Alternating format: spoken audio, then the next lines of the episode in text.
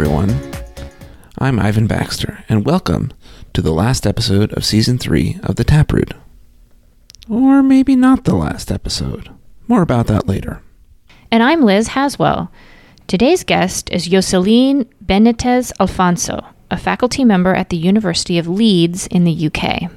Yoselin studies the communication channels between plant cells, called plasmodesmata, and will talk about her research into the ways in which these channels are modulated by stress and by development. We'll also discuss how she recently opened a different kind of communication channel, this time with a potential competitor, turning this potential competitor into a collaborator. Be sure to listen all the way to the end as we are asking for your input for a final episode of Season 3. And with that, let's get on to the discussion.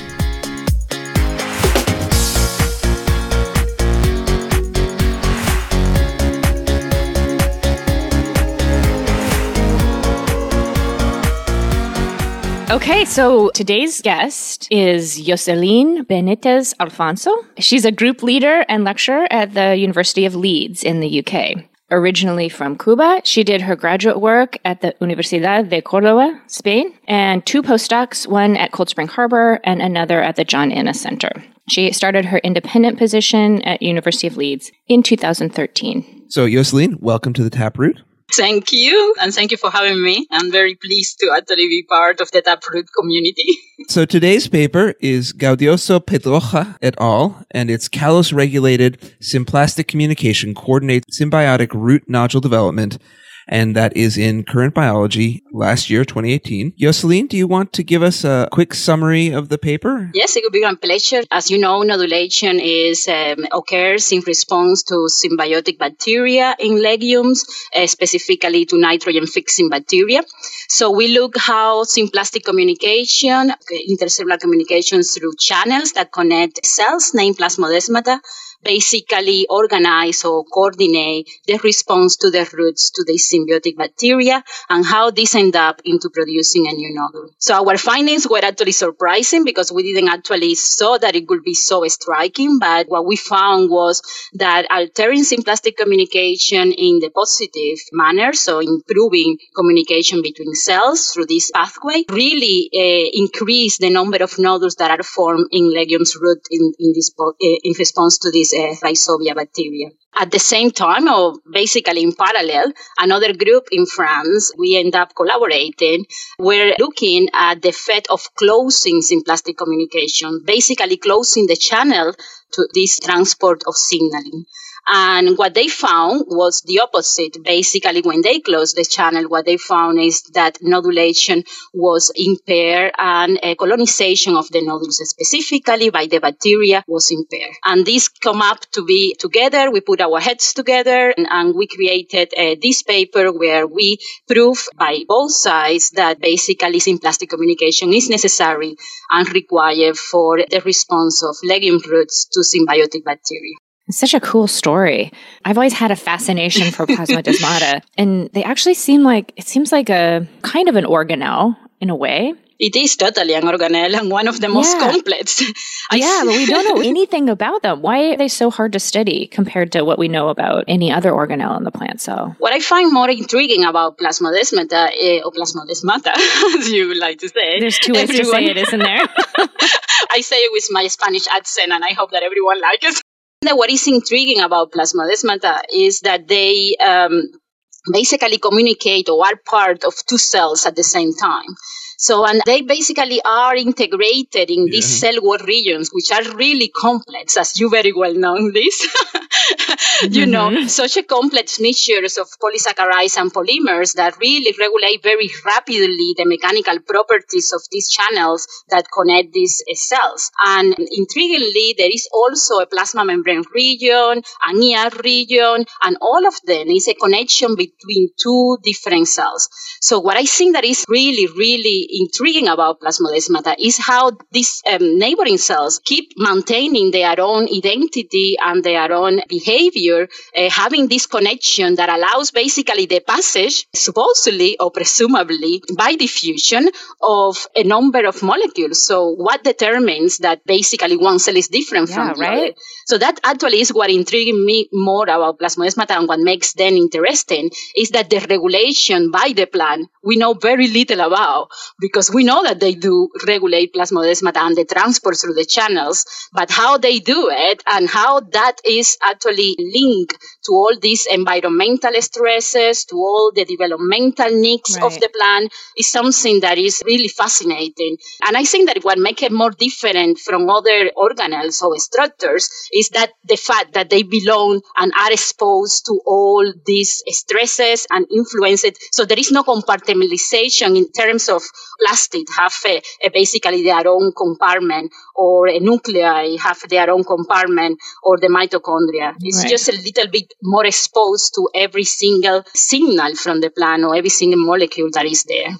Is it because it's hard to isolate as well? You can't just spin out a couple plasmids. Well, uh, I mean, the tools, yeah, the tools to actually dissect knowledge about plasmodesmata is quite uh, challenging. Uh, yes, they are difficult to isolate because they are embedded in the cell wall and, and part of the membrane region. So, how do you isolate uh, proteins that are specific of plasmodesmata? We have several success stories very recently, but it has been really difficult. I was very proud of participating in one of the first plasmodesmata proteome while I was in, at the John Innes Center. But really, that come up with a lot of contaminations from other uh, cellular structures. And this is because basically the nature of plasmodesmata is that they are integrated with all these other cellular structures. Also, mutagenesis is really difficult.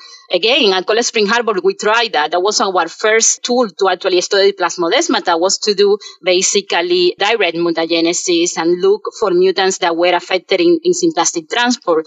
Very, very difficult because as soon as you really disturb this turtle, the plant basically stop growing. So they are so necessary for development that basically there is lethality coming from any mutant that are uh, really strongly affected at plasmodesmata regions.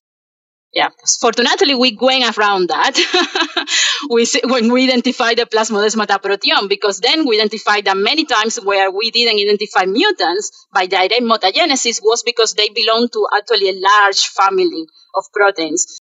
You sort of described the way in which you and another group contributed two different sides to the same story for the paper that you published. You got a nice paper in Current Biology. So we had seen, actually had seen a tweet that you put out about this collaboration where you said, with a bit of trust, your alleged competition can become your friend and an amazing collaborator.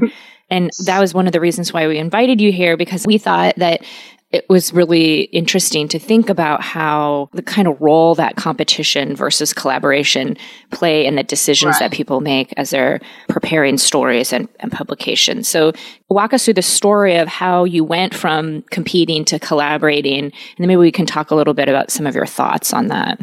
Yeah.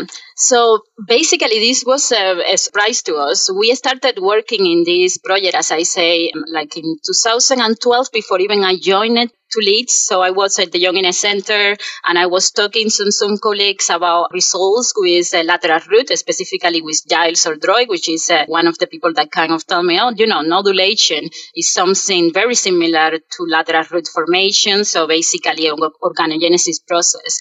And then it came up the idea, okay, it would be really nice to understand how symplastic transport control uh, nodulation versus lateral root. Does it follow the same pathway or different pathway? But I managed to recruit a PhD student who was really, really good, uh, Rocio Gaudioso Pedraza who is actually the first author of this paper. And she started with me in 2013 and working on, on, on this project. And when she started this project, we were very focused on the symplastic pathway, basically. We were not looking at the infection and the uh, symbiotic part of the story.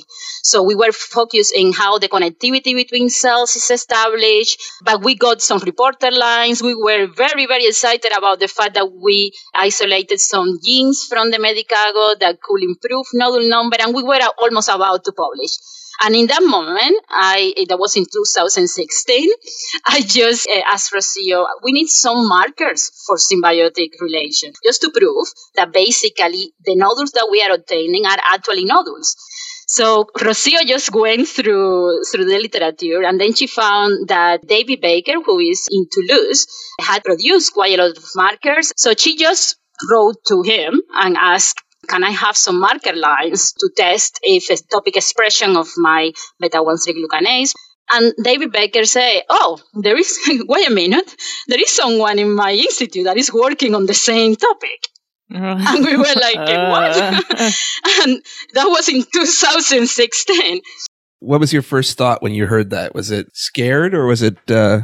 Yeah, it was fear, but it was fear that for what you know everything that I have done basically was already out there. So I was like, uh, you know, looking at the everywhere what happened, and then um, and then uh, we, I say, you know, Rocio, you know, go ahead because you already kind of established the, this, you know, I already told. So let's contact them and, you know, just see what happened. So it happens that they were uh, working on the same uh, topic, but from completely a different angle. Basically, they were looking at callose synthases, which is the enzymes that basically block plasmodesmata, and how the influence of callose synthases in basically in the in, in the establishment of the of, of the infection process. And uh, their results were very complementary to the ones that we had. And um, yeah, incredible enough, we just got talking. And at the beginning, there is always this feeling, uh, how much, uh, you know, can I trust you? And uh, it ended up to be a wonderful thing that we did. And thank you to Rocio, basically, who initiated these talks. And, and, and, and, and thank you, of course, of Fernanda, who was the person that actually ended up um, being the collaborator because she was very open to consider our circumstances, uh, Rocio's circumstances, because she was also finishing her PhD and uh, her own circumstances and bring the whole story in time together, basically. Yeah. So in this case, it ended up working out great, right? But mm. it's really hard to hmm. know when collaborating is going to help you and where it's going to hurt you. So in this paper, you're, are you last author or second to last author? I am second last author. Yeah. So in some places that for somebody who's a young person, that's problematic. Were you worried about the fact that you're like a young faculty member and now you're going to get a publication where you're not last author? at that point, I was I mean, we, we had an agreement basically, Fernanda and I, and we said, you know, if Rocio end up to be, because she's my PhD, if she end up to be the first author, then she would be the last author and vice versa. If the person, the postdoctoral that was working on the project on her side was the first author, then I would be the last author. That point, I found I'm not that happy, of course, of, but not because of, of any other thing that is not how people see me from outside as second last author instead of the last author. But I am very proud that Rocio actually get to be the first author in that publication. So I think that we have been both recognized in, in these terms and also because the areas of expertise, they haven't been damaging for me because our area of expertises are very complementary. They are not the same. So Fernanda is well known in her field for symbiotic interactions and nodulation, where I am known in my little field of symplastic communication and plasmodesmata regulation. So even when people see that paper, they kind of recognize what are my expertise and what is her expertise and how we come together to create this story. I think that the whole I mean, I want to talk about specific examples, but I also sort of want to explore the challenge of of really even thinking about science as a competition at all. We did actually cover some of the authorship issues in an earlier season of the Taproot when we were talking to who was it, Ivan? Jeff Ross-Ibarra.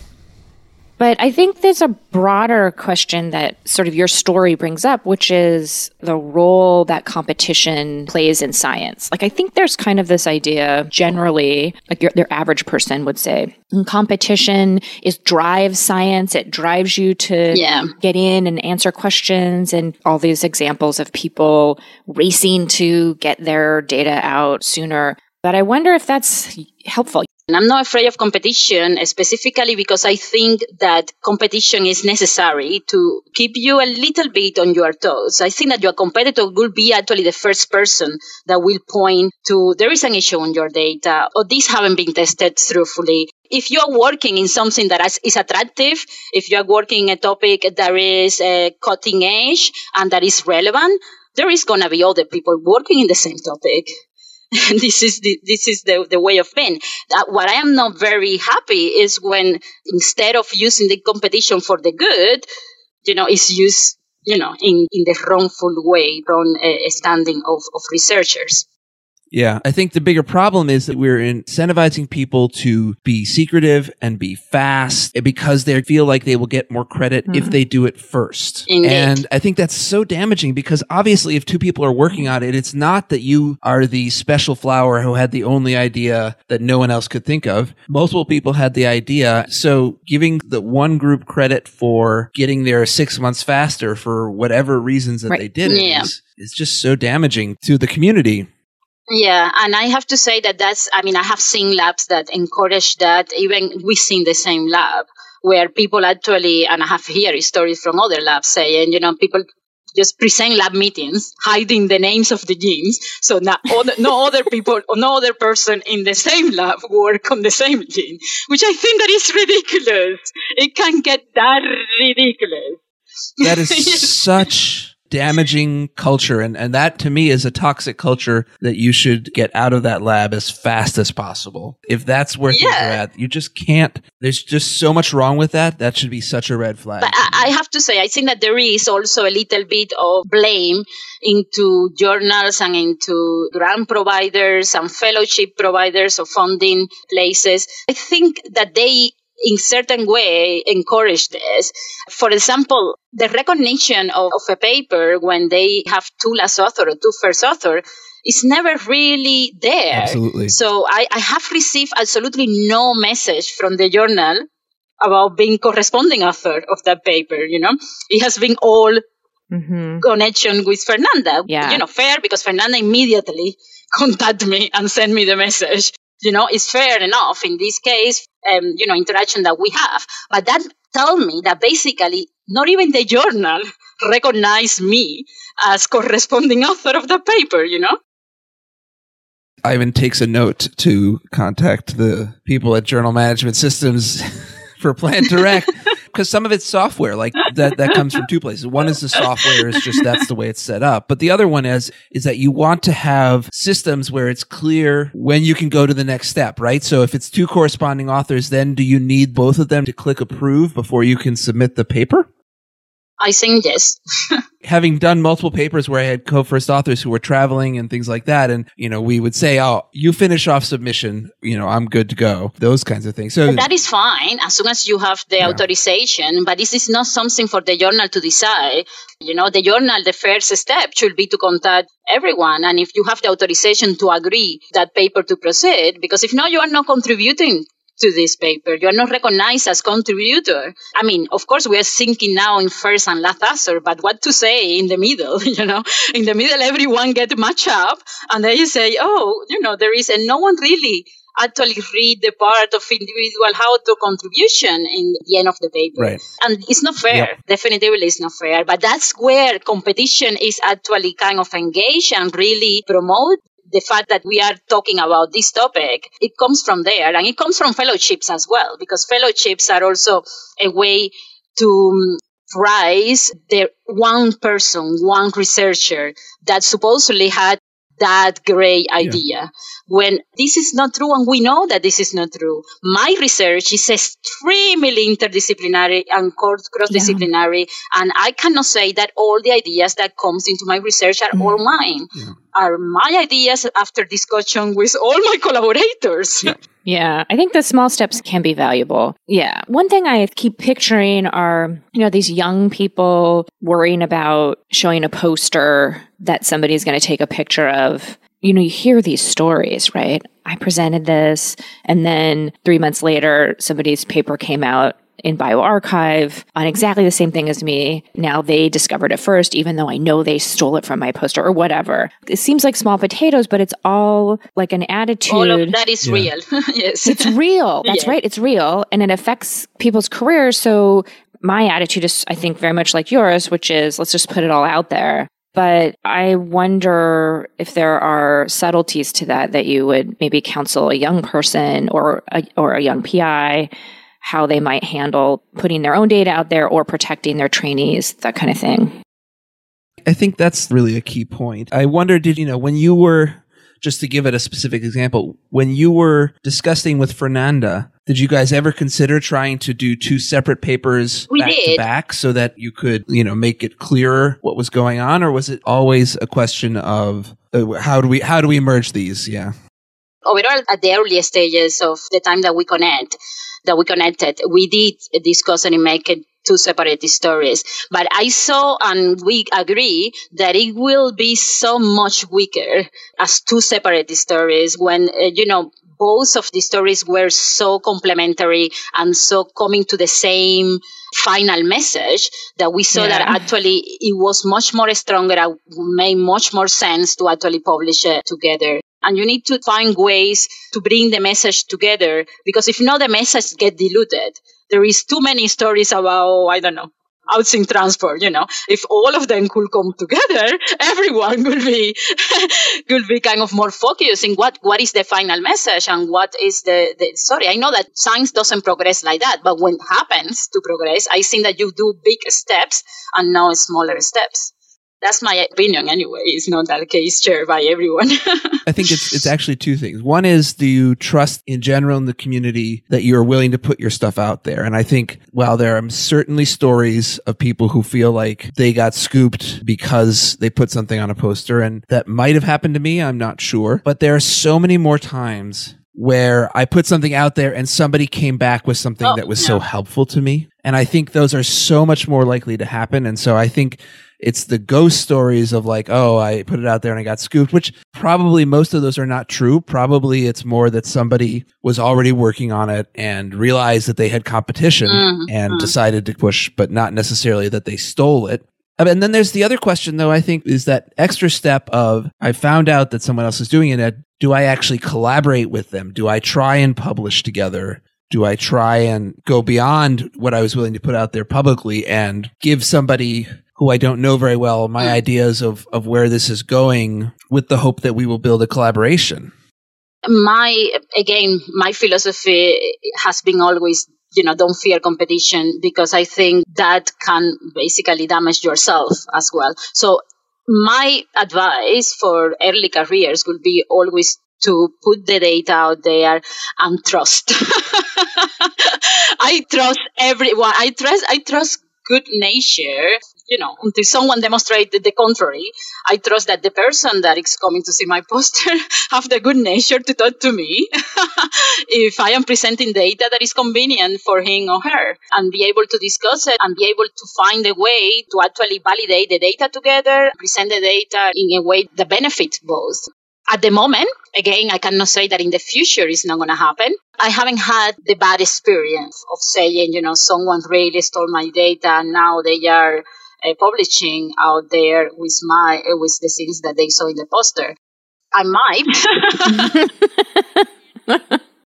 but that's a lot to ask a trainee to do, though. I know that is difficult. I, know that is difficult, and and and perhaps for a trainee is is, is, is always useful to consult their their their PI or, or mentor about it to Ivan's greater point, thinking about what's the balance of the benefit of, of mm. open science in all the ways you want to interpret that word versus the benefits of keeping something to yourself. On balance, open science is always going to win.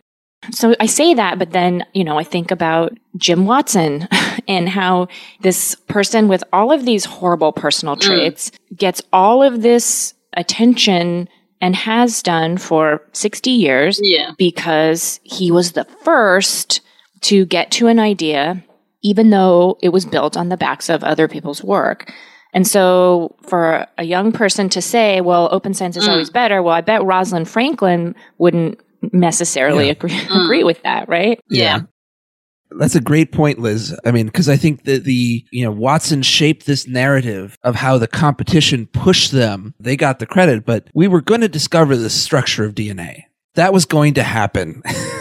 it may have taken longer, but they happened to be at the right time at the right place. And you can probably say that discovering the structure of DNA two years earlier than they did helped humanity because it started this amazing revolution in science two years earlier, but it doesn't mean that they were like the only ones to do So that. believe me, I am not a Christian or a Catholic or anything, but I think that everyone gets what they deserve. And the fact that you are talking about it right now tell me that no one got away with it. you know, still Rosalind Franklin get recognized for their contribution, and still Jim Watson get fired from Cold Spring Harbor for their comments.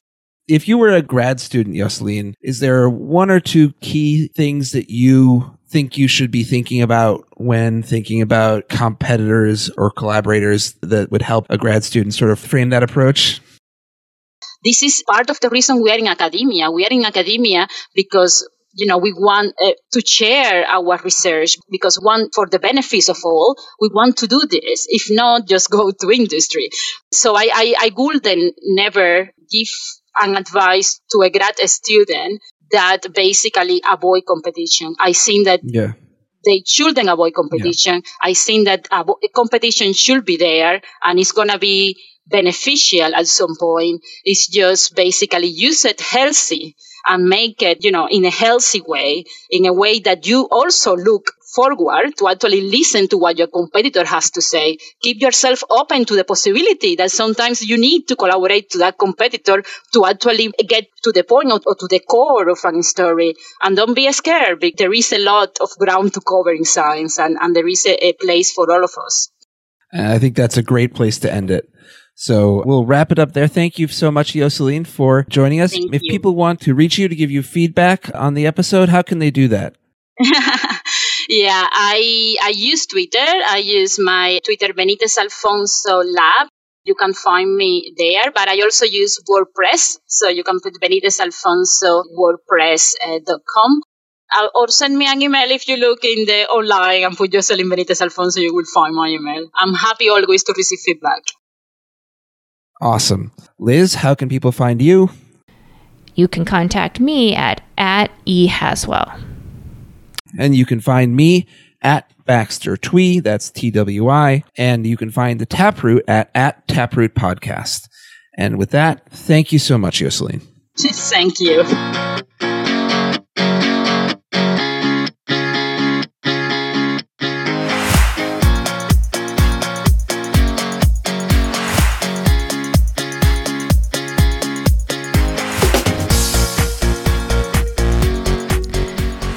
Okay, so that concludes our six episode season on busting myths. Which brings us to an idea we have for an upcoming show, tentatively titled Interrogate the Taproot. We'd like to spend some time answering your questions about us, about podcasting, anything you want to know or would like to hear our perspective on.